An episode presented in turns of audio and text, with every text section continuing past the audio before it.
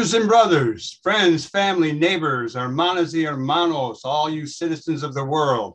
From Chicago, I'm Michael James, and here, here bringing you another edition of the Live from the Heartland show. We're still in the area era, excuse me, of the pandemic.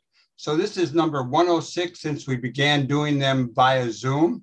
We're recording on Friday, June 17th in the year of 2022 for the week of June 18th, 2022. We're at our home base, WLUW.org or 88.7 FM.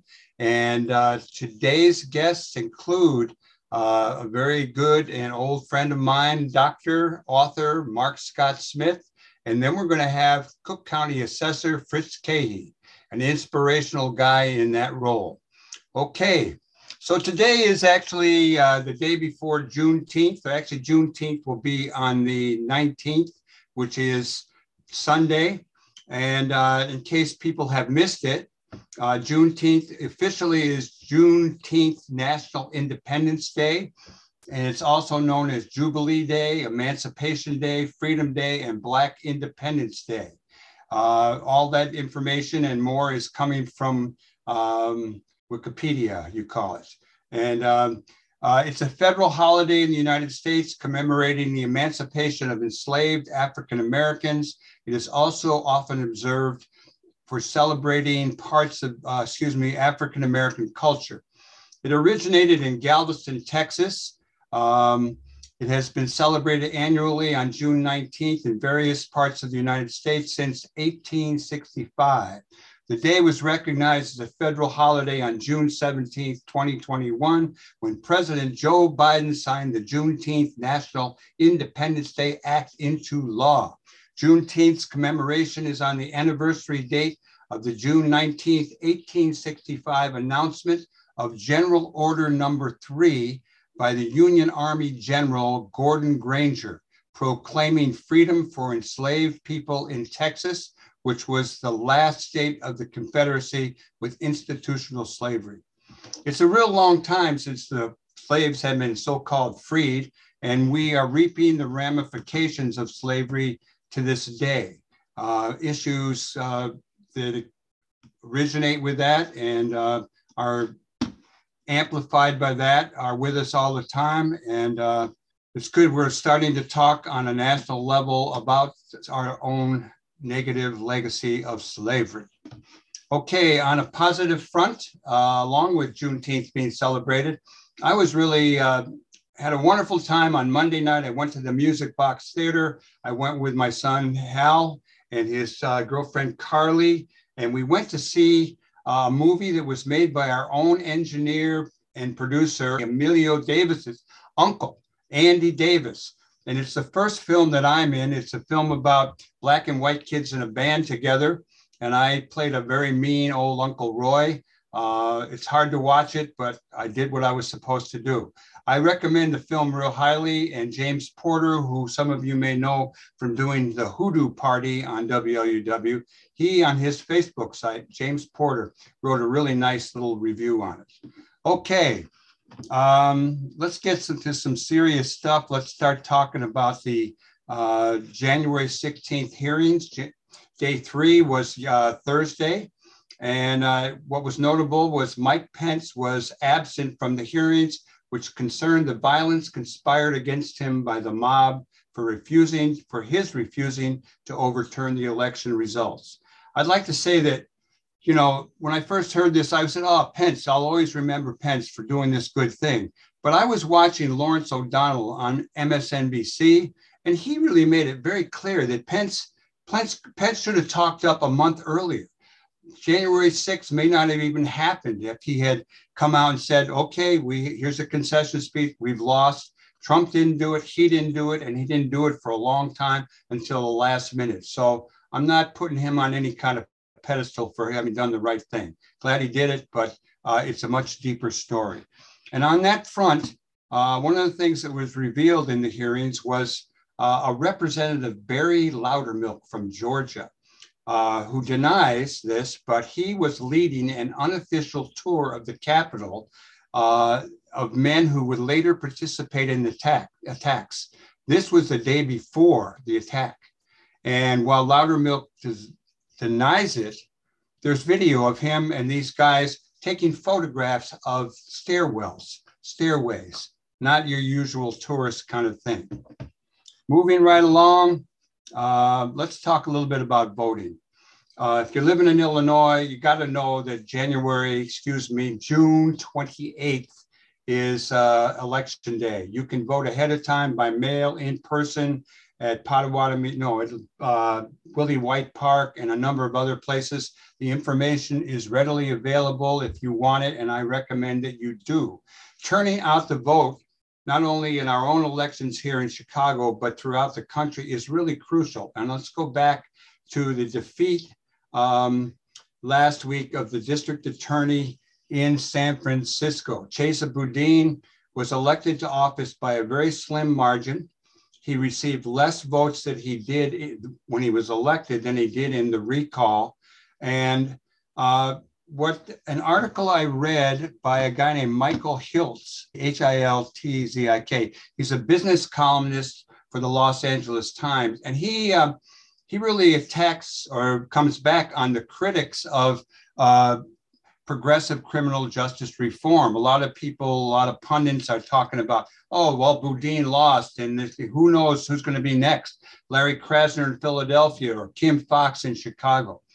There are a lot of other uh, district attorneys, particularly he's talking about in California, where the progressives did fine. In Alameda County, across the bay from San Francisco, Yesenia Sanchez is poised to win her race for sheriff without facing a runoff, despite espousing progressive reforms not dissimilar from Boudin's. Diana Becton, another progressive, appears to have won a second term as Contra Costa DA while civil rights attorney Pamela Price will head off head to a runoff in Alameda County uh, with a sizable lead. So you got to be careful if you're watching the mainstream news because they'll start to swing you over to their analysis, their interpretation in the way. It's clear that we're up against it a little bit with the election. A lot of people don't seem too interested. Uh, it's an off year in the sense that it's not a presidential election but it will make a big difference in what goes on in the next couple of years in all of our lives. So in Illinois, get ready to vote by June 28th. Okay, on the environmental front, um, reporting I saw yesterday, and we've heard about it all week long, was they were looking for two people, Don Phillips and Bruno Carrera. Uh, they were both, uh, one of them is an indigenous person, that would be Carrera. The other is a reporter uh, who was working on a film and they were in the Amazon where uh, there has been more and more extraction of natural resources. Um, what goes on in the rainforest is really crucial. Uh, while Bolsonaro, the head of uh, the president of Brazil, likes to blame these guys and others like them for various things, uh, Brazil's rainforest is really uh, a possession of the world. And like a lot of other places, it has to be dealt with in a worldwide way. Uh, what's key here is that both Phillips and Carrera were killed. There's the extractors, the miners, the loggers, the fishermen. Um, they put a lot of pressure on locals to uh, do whatever they want. And the government didn't really move very quickly on it. And another thing to know is that there are 100 unconnected tribes in the Amazon some of them, you know, are really uh, not as too advanced in terms of their culture, at least the way we look at it in the West. So know that. Also, uh, on the COVID front, uh, the beloved, the wonderful Dr. Fauci got COVID.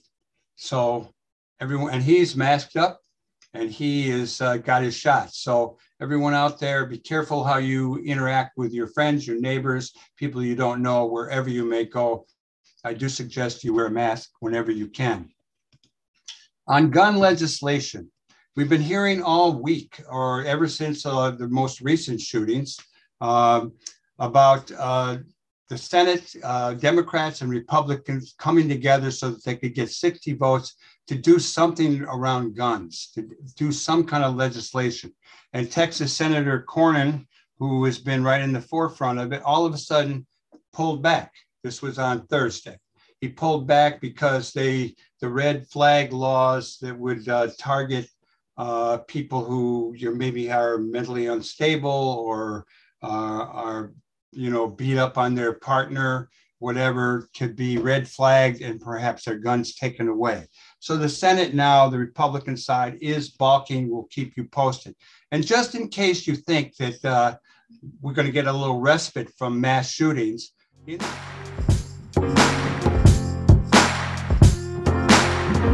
How much a dollar really costs? The question is detrimental, paralyzed in my thoughts. Parasites in my stomach keep me with a gut feeling, y'all. Gotta see how I'm chilling once I park this luxury car. Hopping out feeling big as Mutombo.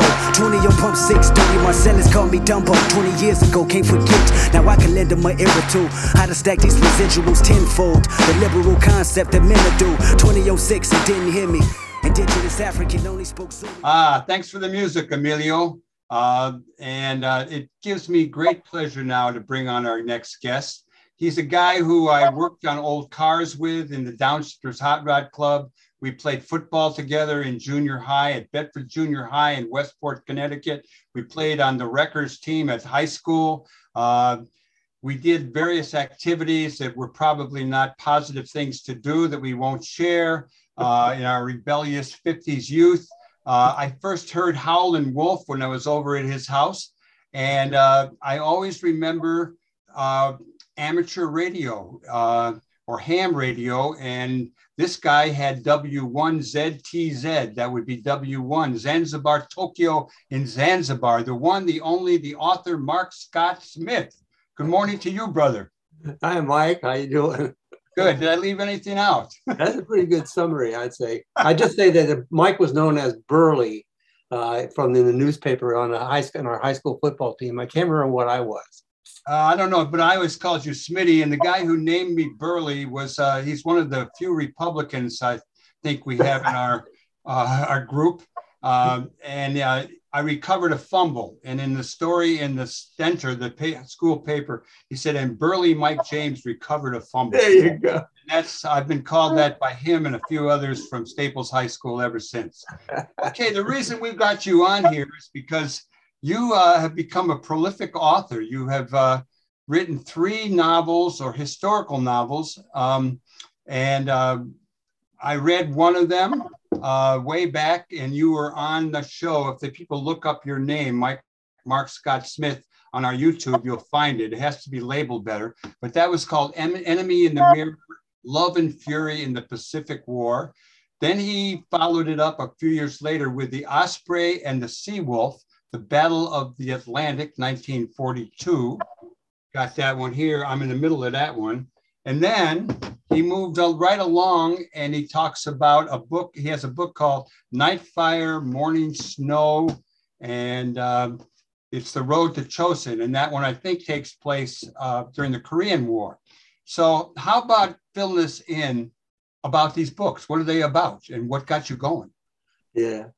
Well, I, as you know, I was in academic medicine at the University of Washington. And when I retired um, and moved to the Oregon coast, I learned about a Japanese submarine that surfaced in the spring of 1942 um, and lobbed some shells into Fort Stevens. It's a, you know, an old fort on the Columbia River. Nobody was really hurt. A basketball court was damaged a little bit and so on. But it was a pretty dramatic event. And I, I was amazed. I didn't know that. Uh, and so I started research. I started researching. And, you know, I was never really a war buff before that. Um, but I really got into the history of World War II. And, um, and to make a long story short, it turns out that the Japanese also sent a balloon bomb over that caught in a tree, and a minister's wife and kids on a picnic pulled on it, killed them all.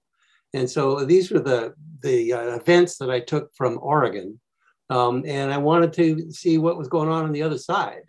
And we live in the northwest coast uh, of Oregon, which is very, uh, you know, uh, rough and trees and mountains and so on. And that's Hokkaido in Germany, in uh, Japan. So the northernmost island of, of Japan. So I decided I wanted my character to come from Hokkaido. So anyway, we went there and researched it. Uh, and, uh, and, and, and, I had to look up a lot of technical and military stuff, you know, to kind of get it, get it right. And I wrote that book about the, those guys, not knowing that I was going to write more books and that maybe I wanted my characters to carry over. So that's kind of where I'm at now. I'm trying to put it together in a way in retrospect. to make these characters carry through from my first book to hopefully, if I live long enough, Mike, uh, Vietnam. That's the one I want to write next, which would takes me quite a while, about four years to do these. Yeah, well, I hope we both live long enough. You know, as you know, I got some books in the works, and uh, yeah, you're an inspiration. I uh, I was wondering actually where your interest in uh, the second in, in war came from. Uh, you know, and activity beyond our borders. I wondered if it was through the ham radio. Uh, you and I both had a great history teacher in Gordon Hall. Uh, mm-hmm. If it was when you were exchange student, you went. I think you went to Germany. Mm-hmm. Um, and uh, I don't even know if you remember. There was a guy named Buzz Bailey. I think he worked at the local sport mart. It wasn't the chain in our mm-hmm. hometown, and he had come back from the Second World War or Korea or something. And I remember hanging out and hearing war stories from him. Where yeah. did you get this uh, interest in uh, in war, Second World War and beyond? I think I think it's probably more political. You know, I mean, I, as you say, I did did spend a lot of time in uh, uh, other countries. I my junior year in the summer, you know, the AFS thing in Germany, and then I spent my junior year in college in Munich, and I lived in a German student dorm, uh, and so really got to know Germans and international people there. And then my wife and I also have done a lot of uh, work in Latin America, uh, medical uh, work in Latin America, specifically in Chiapas. Uh, we went there every year for like 10 years for a month and worked in a hospital with Mayan Indians. So I became very interested in just kind of the international aspect of it. And um, I, I, think what I'm really getting more interested in today is how America has screwed up so many times in, in these wars that we got involved in. You know, I think World War II, we didn't have a lot of choice, but you know, Korean War and Vietnam were both about the domino theory and about communism taking over Southeast Asia and so on. And if you followed the the developments since the Soviet Union collapsed and all those documents were opened up, that it were they were doing, you know, they had other things to worry about. So it was kind of our bogeyman that we uh, really believed that this everything was going to fall. And I'm studying, I'm starting to study Vietnam now. And damn it, Mike, it's just like Korea. I mean, we did the same things. There was a government in there that was anti-communist, so we supported them, but they were anything but democratic. And and and I I just think you know. Anyway, I'm trying to figure out how my character, who's going to carry over, is going to assess all this. You know, he's a career military guy. Is this now? Does this character originate in one of the earlier books? Yeah, this is Nick from the first book. In the, which book? The first book? Yeah, you read that a long time ago. But I, read, I don't remember. Nick, I remember. Nick is the young man who grows up in Oregon and ends up in the Pacific War. And actually, it was really modeled after my uh, late uh, um, father-in-law, who was in the New Guinea campaign. Um, and so I did a lot of research on where he was and what he did and so on. I and uh, the character's modeled on that. Well, in your second book, uh, the one I'm reading now, The Osprey and the Seawolf, The Battle of the Atlantic, there's a Mexican American B 52 pilot. Yes. Out of Texas. And I'm wondering if there actually were any Mexican American pilots at that time? Yes. Uh-huh. Yeah, I want to reassure you. Anything I write in these books has been heavily researched. I mean, I've, I've, for example, that very question there, I probably asked the uh, U.S. Air Force military historian in D.C. I had a cool connection with that guy, and I say, "Look at this. I'm, you know, I don't understand this." And he say, "Well, it could have been so and so." So I mean, I, yeah, there were. Now, were there a lot? No, uh, but there were definitely uh, pilots, and that Ramon is my other main character. Uh, Nick doesn't even appear in that book in the second book you're reading now, but in this third book you will see uh, they both appear in the Korean War book. And now I have yet to figure out what I'm going to do in Vietnam because those guys would be late 40s in Vietnam, so they'd be like senior officers some in, if they stayed in the military. You know, I, I just want to let people know it's not all about war. This uh, Mexican American pilot has a little thing down, a little uh, little encounter with uh, his commanding officer's wife, and I was really impressed with the, the sensuousness of your writing, Mark. I thought you did a great job.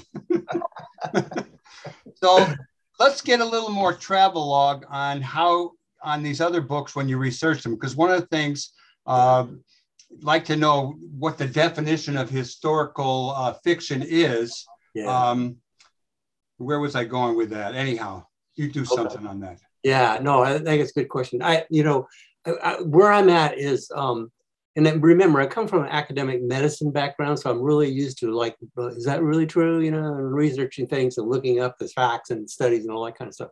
So I'm trying to apply that to this, also to the military stuff by asking the experts, like the military museum guy, historian or whatever. Or in Korea, I got a guy who's a head of medical history at the Seoul University.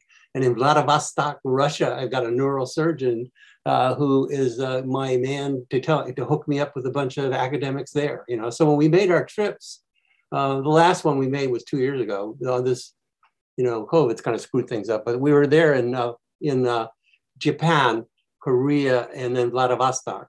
Um, and I learned stuff, Mike, that I wouldn't have, I would have got wrong. I would have been embarrassed if I had written it. And I had this one plan in mind. I was going to have this Korean uh, uh, guerrilla fighter who was in Manchuria fighting the Japanese, escaping into Russia, which they did in 1942. Uh, but then I was going to have him kind of settling down in Vladivostok and meeting a nice Russian girl and so on. And my friend introduced me to a to an older guy who is a historian. He said, impossible. what? and what I didn't know was I didn't research far enough back because in the late 30s, Stalin was paranoid about Koreans in uh, in Russia, in that part of Russia, and he expelled them all. I think it was uh, Uzbekistan. So they weren't really there. Although the military was the guerrillas, because the guerrillas were seasoned, you know, Korean and Chinese communist guerrillas fighting the Japanese, and so the Russians incorporated them into a unit, but they isolated them in a small town away from Vladivostok. And I was going to write it all about Vladivostok. Anyway, change the whole, you know. there's a lot of accurate stuff in your writing. I like yeah, it. Definitely. Yeah, yeah. Uh, you also didn't you go to for the the second book? Didn't you go down to Merida? Yes, yes, yeah, yeah. Because uh, my character there, he's flying out of uh, he's flying out of Florida, but then he gets uh, sent to uh, Mexico to train Mexican pilots, which we did. Um, and then he ends up in Cuba uh, and flying out of Cuba at the end. Yeah, eh, hunting submarines. We don't mention my other guy who is really from Germany, and and he's a career Navy guy. He's not a Nazi, but he's been in the Navy, you know, long before the Nazis were in power, and he's gonna fight for his country, and he's killing our guy. He's sinking ships. Well, one of the things you do in your writing so far, of what I've read, is that you uh, have characters and protagonists from opposite sides. Talk yes. a little bit about that and how what that does for you and why you came to choose that method. I think that's my whole raison d'etre now. The, you know, even my website, I call it "Enemy in the Mirror: Understanding America and Her Enemies in Wartime." Yeah. Basically, in my lifetime since World War II. You know, um, yeah, I just think it's super important to understand. I mean, I, I have a ba- you call me naive, but I have a basic belief in humanity that all around the world we're not all that you know you love your wife and your family and you're living in your country and maybe it's not the best government but sure as hell going to fight for it if it's in a war. I mean i think that's what happens. And of course if we're going to fight against them we got to demonize them so that we can kill them you know we don't want them to see them as a good guy or anything. So i'm trying to walk the delicate line you know about uh, what are what are their awarenesses? And i and i think uh, in the one you're reading you're reading that one now about the u-boats and stuff right? Yeah. Uh, yeah, I think in, in, that one you'll see that I really try to touch on his awareness when he goes home of what's happening to like his wife saying, you know, they're teaching a lot of stuff in school that's a little bit on the edge and so, things like that. You know, it's yeah, got, no, you're good at that. You know, I, I, try to imagine what would I feel like if I was there, you know, with this guy, you know. So yeah, yeah you know, it's uh, you know, and one of the things that you uh, uh, at the end of your on your Facebook site, you talk about uh, you, some questions you have uh, about the world at war, and you talk about how might we better understand the lessons of war so yeah. as not to repeat them. Well, we're in wars everywhere now. Do you got any good ideas on that?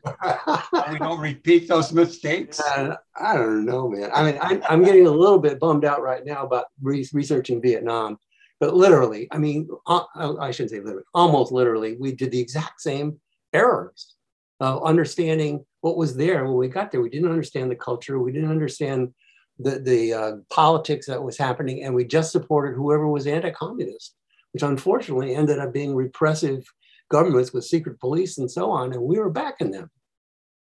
You know, I, uh, I did go to the Facebook site and I did go to your YouTube site. Uh, no, not YouTube, your website.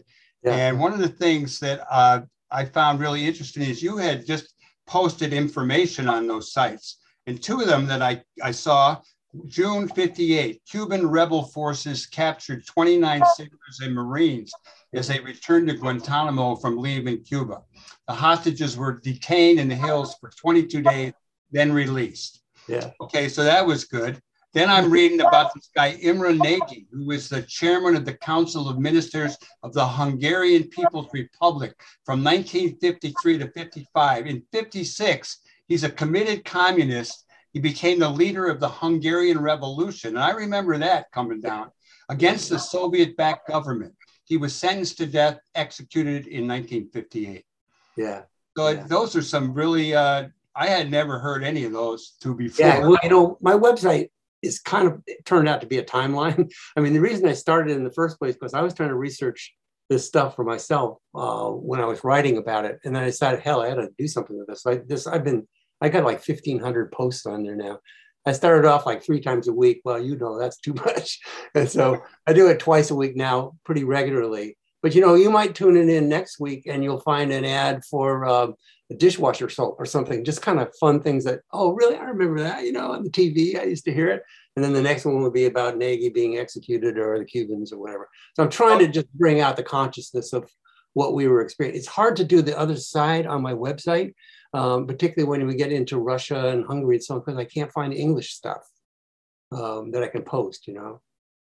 Uh, have you thought at all about having your books translated into Japanese and Korean? yeah, I have. You know, um, I mean, I would love to. I would love particularly to have it in Korean because I think it really would hit home with those guys.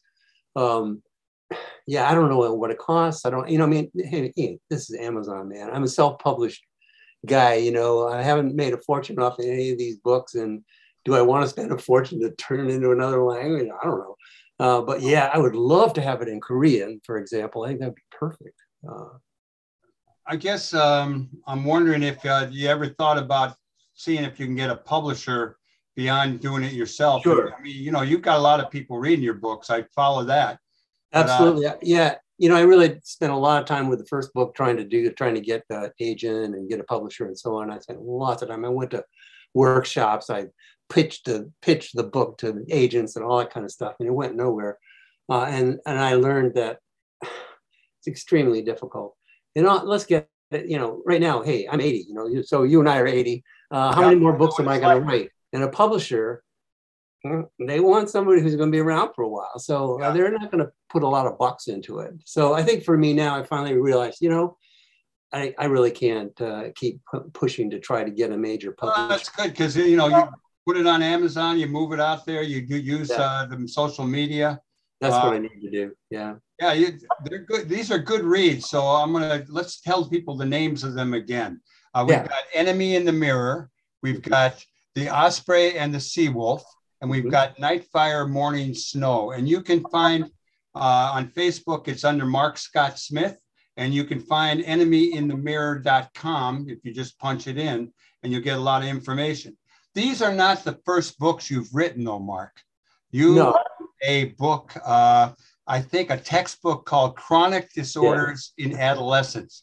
Uh, you have 11 book chapters from 73 to 2010. You have 41 medical articles.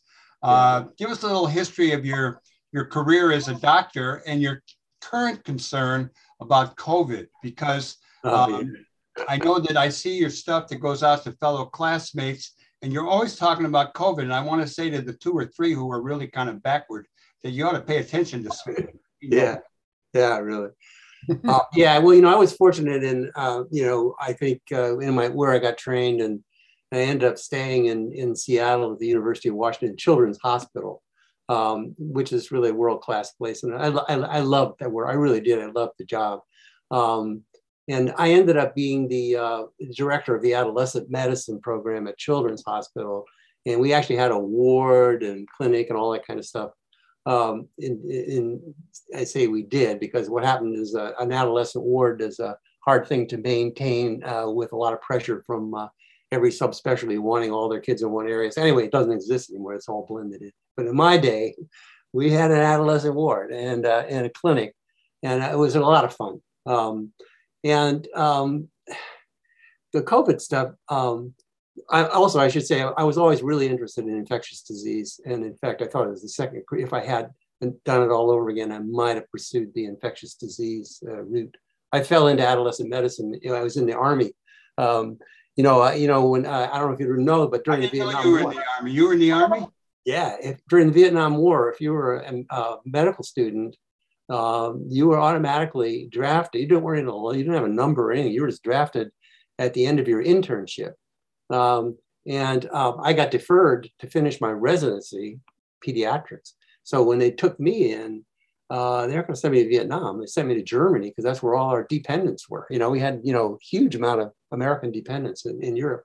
It ended up being. I always say I didn't like wearing a uniform. I didn't like uh, saluting, but other than that, man, it was a pretty good experience. I traveled all over Europe. I saw really interesting referral cases from all over the place and had good work with good people. You know, so that was my that was my military experience. I don't people I say, you know, doctors tip their pipe and real soldiers, you know, salute kind of stuff. So I, you know, I don't I can't claim to really be a military guy, but I kind of familiar with the culture. So it helps with the writing, you know.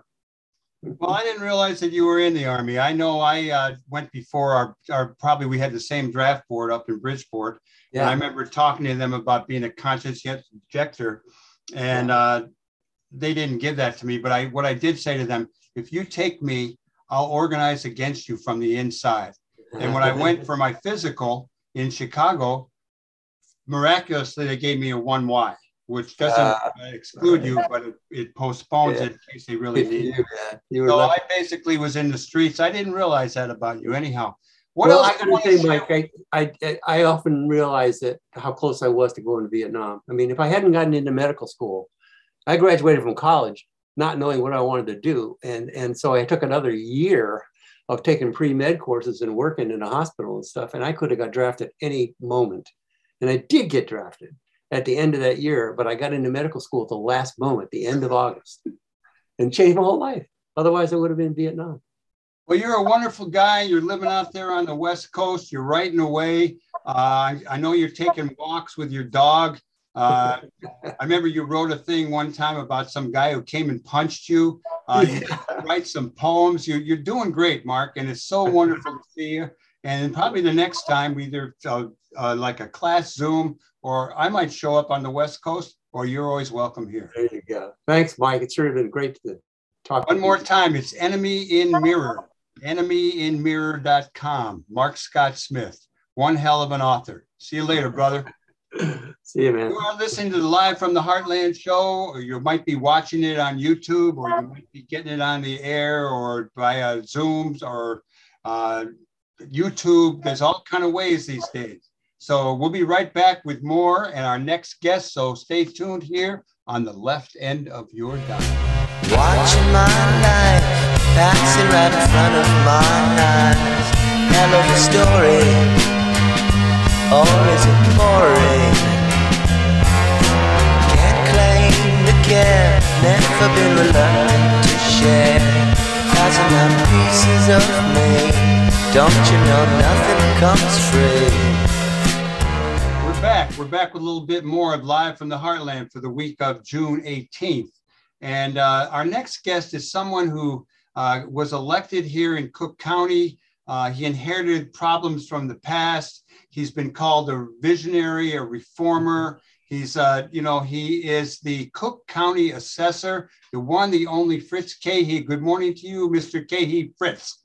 Hey, well, Michael, thank you, and good to be back on the show. Good to have all the listeners, uh, the great listeners from Live from the Heartland. There, we love your your audience and what you guys have been about for so long. Well, I'm glad to hear you say that. And um, you know, uh, first of all, I think we ought to distinguish between what the Cook County assessor does and the Cook County Board of Appeals. They are uh-huh. two separate bodies, to yeah. my understanding. Give us the, the down low on what what they do. Actually, I'm going to broaden the horizon even more to sort of give you a quick nutshell on how the property tax system works. So, um, basically, the our schools and our villages and all the people who provide services in uh, in the communities we live in they levy they they do something called a levy they decide how much money they need every year and it's like a bill that has to be divvied up at the end of the year it's about 16 billion dollars in total in Cook County. And that does not change no matter how we at the assessor's office do assessments. So there's this bill, it's like a, a bill that's presented at the end of dinner. Uh, that's determined by our taxing bodies. And then that's how assessments start to come into the picture. Why do we do assessments? Not because they're fun, but so we can divvy up that bill amongst every single property owner in a community based on your share of the total assessed value in your community. So it's like, you know, the person who orders the 40 ounce porterhouse steak um, ought to be paying more of the bill than the person who ordered the side salad. And that's why we do assessments. And that's why it's important that we calculate the value of everyone's property fairly accurately so that some people aren't subsidizing others. We don't want the guy who ordered the 40 ounce porterhouse steak to be passing on his share of the bill to the folks who have a smaller share, who to have a smaller share of the bill. So that's what that's why we have an assessor's office. That's why we have assessments. Now, we're not the last final word on that. Um, once we're done with our estimates of value, people can appeal at our office, and then we certify those numbers, and then it's handed off to another Cook County body called the Cook County Board of Review or the Board of Appeals, it used to be known as. And they have another round of appeals that they do. So, really, the final property tax base that's that's um, that we have where we're divvying up that bill is determined both by us and by that board of review. And so it's very important that assessments be done fairly at our office but also that appeals not confer favors on some that come at the expense of others which is happens at the board review. So it's important that we look at both of these. Do you think it's necessary that we have the board of appeals I mean, it can work in the favor of some people or against them. Well, so if you look at other systems across America that function well, there always is, you know, a second look at um, assessment. So you have the assessor's office, and then you have appeals boards across America. Now, our appeals board here is very unique in that it's elected. It's the only elected appeals board that I know of in America. Um, and there, you know, is usually some accountability for where your assessments land um, in terms of implications for the other people who are not in the room, the rest of the taxpayers. And I think we need to push, you know, our system in that direction too, because you know, basically, if you look at the board review, the reductions that they've made, they overwhelmingly go to commercial property owners at the expense of homeowners. So uh, last year, they made uh, 2.2 billion dollars in reductions for commercial, about 200 million for residential. So 11 to one, tilting things in favor of those big winners who made commercial appeals, diverting burdens onto everyone else who's not in the room, um, small businesses and homeowners. So you came in as a progressive with the backing of uh, people like David Orr and a lot of other, including myself. Um, and uh, in a lot of ways, you've done a really lot of great work. Uh, they do have a, a thing they're calling it the Kaegi effect. I'm not sure what that means. You could tell us, but it seems to me that the uh, Cook County Assessor's Office used to be controlled by regular Democrats who, uh, like Madigan, et cetera, who basically were close to downtown real estate interests, large property owners, et cetera. Uh, you come in and you you peel that back. You start to make some real changes. Ah, all of a sudden we have a board of review, and that's where the regulars seem to have moved over to. Is that fair to say? Yeah, I mean, I wouldn't even put the label Democrat on uh, what's being done because it's not democratic. Like the, to me, the ultimate democratic value is the rich should pay their fair share, so that the average person who's not as powerful as wealthy doesn't pick up the tab for the wealthiest. Like to me, that's the ultimate democratic value. You can't get a more democratic value than that. But there were insiders, including elected officials who traffic as property tax appeals lawyers, who basically ran the assessor's office before I came in here. And if you look at the practical effect of what happened, is study after study after study showed that the biggest buildings were massively undervalued put handing their bills to small businesses and homeowners in, in as a result. So, uh, one study showed that in Cook County as a whole, commercial properties were 40% under assessed. The city of Chicago is 50% under assessed before we came in. And that meant that the average homeowner in Chicago is probably paying $1,000 per year more than they should have been. Not only draining cash from them in neighborhoods year after year, but also negatively impacting people's wealth. Um, and this particularly affects Black and Brown communities. Black people have, and Brown people have more of their wealth in their house than other racial groups do. Um, so this is really important. Um, it's a basic question of equity. So what we did, the Kaegi effect, which Crain's calls it, and I get called lots of names in this office, but this is one moniker that I'll accept gladly, um, is to make sure that even the biggest buildings were valued fairly in line with the market, just like everyone else. Um, what that did is that made sure that those bigger buildings were properly, you know, absorbing the burden that they should have been absorbing all along and homeowners and small businesses benefited from having a lower share of the burden. What did that translate into? Last year, homeowners in the city of Chicago had a, that, that median homeowner had a smaller tax bill for the first time in a decade. Same thing happened. okay, there we go. Same thing in the north suburbs. Um, and in many south suburbs, that happened too. Places like Markham and Harvey and Dixmoor, they had the median residential bill going down several hundred dollars in some case in, in, in the case of harvey and, and markham down more than $500 a year so substantial um, uh, but you know the, the the the issue is that um, n- more of the gains need to be kept by homeowners. What we saw is that in our uh, so well let me just give people two more data points just to close this out. The last two years homeowners property tax bills went up only 1% each of the last two years in um, cook county across the whole county which is really it broke the trend of growth that had been happening before that had been growing much faster before where growth was in residential at the and commercial was not growing as fast so we flipped that trend that's like that's the Kaegi effect and the biggest reward is yet to come this year for chicagoans because they've been waiting for the effects of our reassessment in Chicago. We only got to reassess Chicago last year in 2021. It'll be felt in this people's tax bill in the back half of 22. Homeowners share the burdens down nine percentage points. And what does that mean? In the city of Chicago, they collect something like seven and a half billion dollars in levies. So nine percentage points of that, that's over $600 million a year that homeowners are in line, are on track to be keeping for themselves in the neighborhoods that they used to be picking up the tab for big buildings. So that is that's a huge amount of money. That's several hundred dollars per homeowner at least. Um, that's what we're on track for, and that's the Kaegi effect. Um, you know, in in its most dramatic um, uh, note. Now, let me say in response, not, but the but Michael, the story is not done there because uh, nine percentage points. You know, it's it's not done because the board review still gets to have their say. And if they cut the reassessments on big buildings downtown, you know, the reason why people share the burden is down nine percentage points is those bigger buildings are absorbing more. If the board review goes and reduces their values, that's putting more burden back on a homeowners. For each one percentage point of the burden that they give back, that's like about $70 million that uh, goes back onto the bills of homeowners in the neighborhood. So that's what's at stake in the second half of this year. Um, and everyone will be watching the board review carefully. So uh, you lower the homeowners tax 9%. Uh, here come the big guys. They want to stick us with their tax bills. A lot yeah, of yeah. entitlement. Uh, they want their buildings to be undervalued. Uh, we've got a lot of tax lawyers on the move.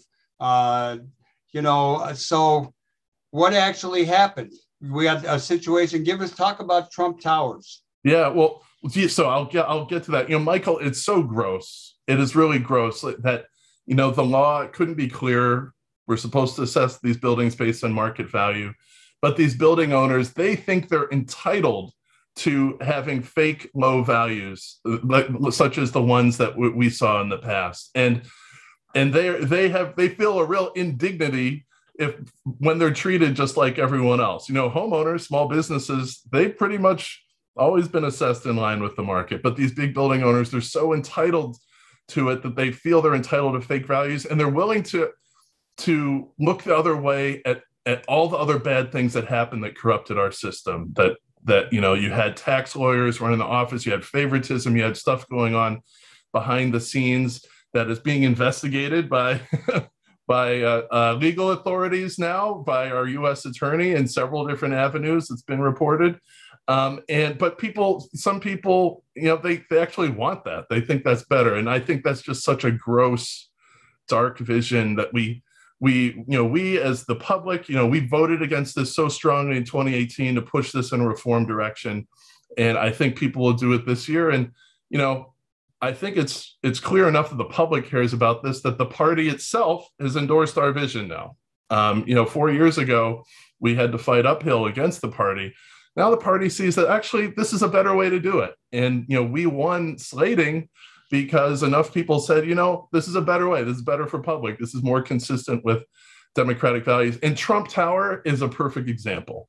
Um, you know, under the old assessor, they actually gave rewards for keeping buildings vacant. They would cut your assessment by up to 90% if you kept a building vacant. It was like paying people for keeping things vacant. And it was outrageous because Trump Tower, they had this retail space right downtown, right on uh, uh, the Riverwalk that they kept vacant. And as a result, they could they would go to the assessor's office and the board review, ask for a big reduction for vacancy. And the assessor's office for policy for vacancy was so lavish you know, creating damage across the city that they took advantage of it too. We changed that policy. We heard from everyone in the neighborhoods and the suburbs and the regional chambers of commerce from small business that it's outrageous that you reward vacancy and you penalize the people who are staying open in good faith and like adding vitality employment to our communities like um, you know like in rogers park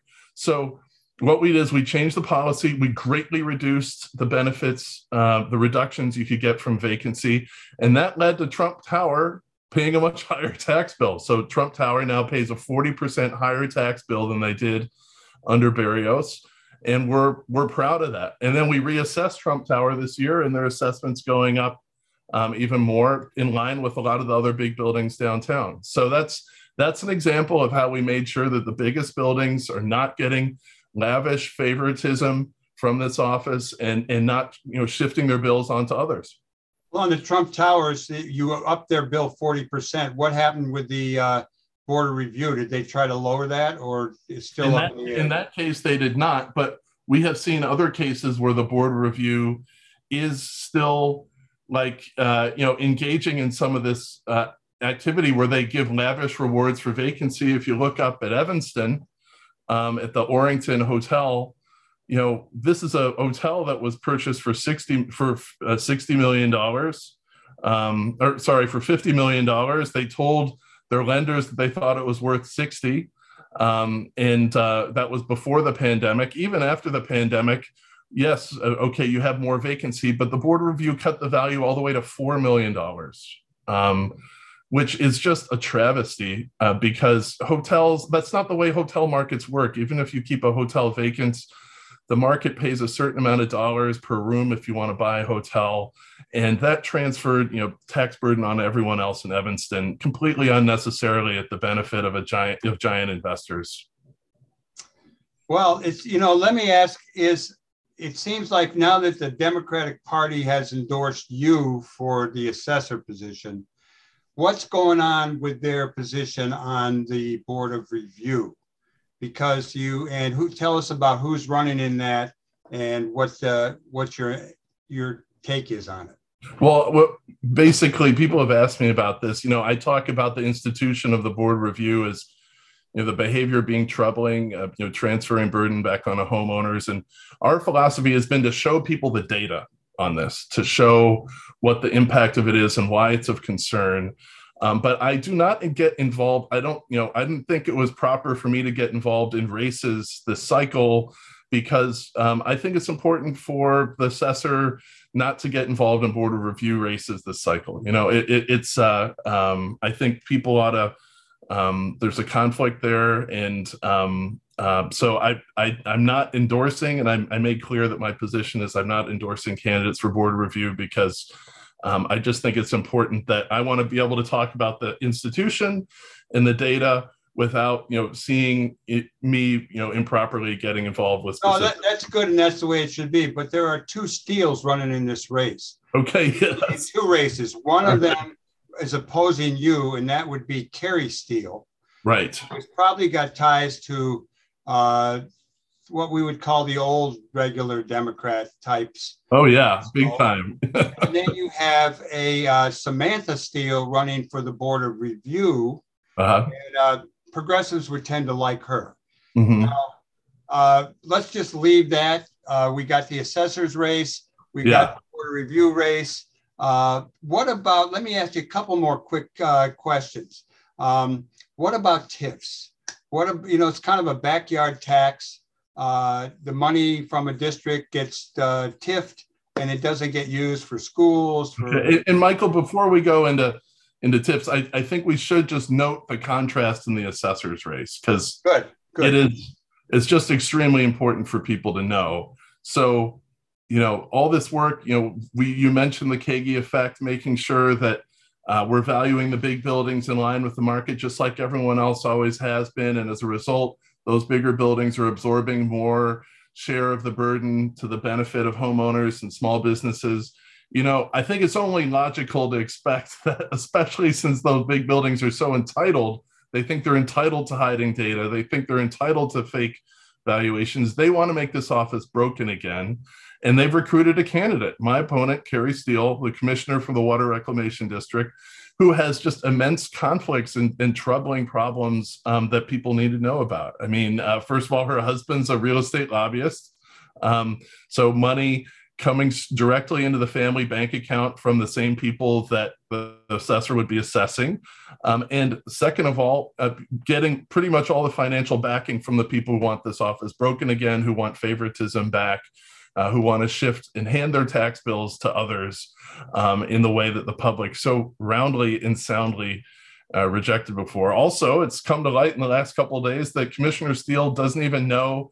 Uh, not only doesn't know how exemptions work, she she couldn't describe the how the senior freeze worked uh, the other day, but also um, is has illegal property tax exemptions herself and still is not acknowledging it and denies that it's a problem. There was a um, really amazing coverage by Crain Chicago Business, and then a uh, more investigation by um, some folks on social media, which is posted showing that uh, she has the illegal exemptions um, and uh, is cheating the property tax system as a result. And so we cannot go back to having this office be subject to this favoritism, to self dealing, to those ethical conflicts. We've come too far. We cannot go back to that. Um, so, my understanding is she doesn't want to debate. Um, she skipped I, I think, on last count five debates. Now we did, we did, uh, we were on together on WTTW, um, and uh, I think you know it, people have people have posted the reviews on.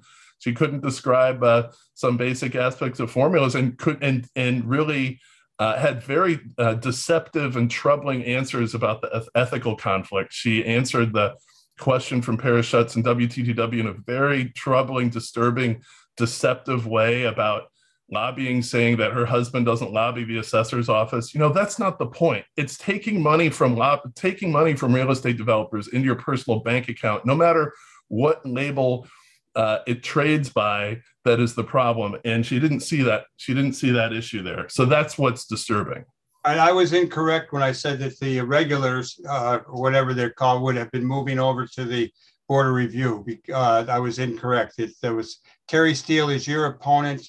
Uh, the Board of Review, there's a Samantha Steele, which uh, mm-hmm. a number of people are, are fond of. Now, let me just a couple of quick questions, and I got to fire them at you. Uh, what about TIFs, backyard tax? Mm-hmm. Where's our mayor on that? Are they good? Are they bad? Uh, what do you think? Well, what what so let's let's talk about TIFs. A TIF is a tax increment financing district, and it basically hives off an area um, it, and it can be in the city of Chicago, but it also can happen in the suburbs. And actually, they're much more harmful in the suburbs, where any growth in assessed value does not re- reduce rates like it should in every other community. Normally, when assessed value grows, it helps to reduce rates for everyone who lives in the community. It grows the tax base. People benefit from growth in assessed value. When you have a TIF, any growth in assessed value for a period of a couple decades stays within the TIF and it and it basically has the effect of raising rates on everyone else. And the magical belief that you have to believe is that somehow cordoning off this money is going to be better for the public in the long run than having the lower rates. That they should pay higher rates for the magic pixie dust that's uh, that's waved across this TIF 20 years later. And generally, it does not pay off for people because generally it's subsidies that are given back to big insider businesses, often enormous corporations like Amazon or Home Depot, um, that come at the expense of small businesses that are often in the same kind of business. Um, you know, one of the examples I give is, you know, I used to be a North Sider, and um, I mean, I'm not any amazing handyman, but I would occasionally tinker around the house, and I'd buy stuff at the Crafty Beaver, which is like a good family-owned home improvement store on the north side. But then there was a TIF that opened up that helped to subsidize opening a Home Depot. And if you own the Crafty Beaver, you you have you have a right to have a beef about that to say that here I am, an authentic homegrown Chicago business, you know, fighting it out, doing the good fight, being part of the community, and then you're going to fund this enormous, you know, publicly traded multinational company and give them a subsidy. That's wrong. Um, and so, so that's that's generally why I do not like TIFs. Um, I don't speak out on particular TIFs uh, because no, probably overextending the bounds of my office. But generally, TIFs are not a good deal for the public. Um, you know, we're going to run out of time, but I'm going to fire uh, one more question at you. Um, do, do are churches assessed and universities assessed like Loyola, Northwestern, Columbia College, Roosevelt? Uh, these are these are considered these are considered nonprofits that are exempt from property taxes, um, okay. and that's that's under the state property tax code. All if right. they if they rent out space for for profit activity, then it can be subject to property taxes. Okay, good. Well, I'm glad you're educating me. Uh, one more thing I want to bring up is your ads. I like uh-huh. when people are throwing darts at you. You're eating hot dogs, but uh-huh. then you put ketchup on the hot dog. Uh, I no. was so thrilled. I was so thrilled because I'm a ketchup on the hot dog. No, no, no, you got this wrong, Michael. I had it wrong. I read okay, it wrong. So everyone, go back and look at the ad ketchup on the hot dog equals bad stuff in the assessor's office equals what bear it's like an example of what was being done wrong so now michael i understand you might like ketchup on all your right. hot dog but for all the viewers out there because the the hot dog purist demographic is super important to me to chicago i just want people to know ketchup equates to bad go go you can look at the ad again uh, well, that's I hope you're not getting any donations from, the, from, the grainy video. or donations from big ketchup companies. Okay, well, you did great. You know, I really uh, you you helped me understand some of these issues. I hope some of our listeners get it. Uh, it's real important that people vote for every position and to find out what's going on. And remember, you can vote on uh, June 28th, and you can vote by mail or even in person before that. Well, thanks, Michael. Thanks for having coming on live from the heartland. Well, happy to be here, Michael. And we, you know, we like those ads because the public put us here the public's the one that made the change happen and we wanted to have an adult conversation that people could understand in 30 seconds to give them information about what we're about and and they understand that when you get darts from these big building owners you probably got an assessor that's doing right by average people and small business um, and that you know i take the i take the hits so you don't have to and just to be fair if your opponent wants to come on get a hold of me all right. Thank you, brother. You're listening to the Live from the Heartland show, or you may be watching it. Um, we would take a, a, little short musical break, but I think we're just going to go on out. You've been listening to Live from the Heartland show. Uh, we'll be back next week, and we're going to have some uh, people who are involved with the Rogers Park Historical Society trying to change Paschen Park into Pollard Park. Uh, the Pollards were the first African American family in Rogers Park. They were a very notable crew, and there's a number of uh, people doing good work trying to uh, bring some uh, recognition and notoriety to that family.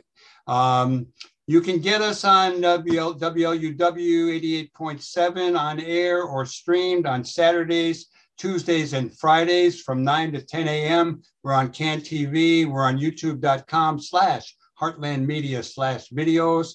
Uh, we encourage everyone to do good in the world. The world needs all the good that you do. And thanks so much to all the people who make this show possible Emilio Davis, Lynn Orman Weiss, Imani Warren, Luis Mejia Arenz, Katie Hogan, and Tom Clark.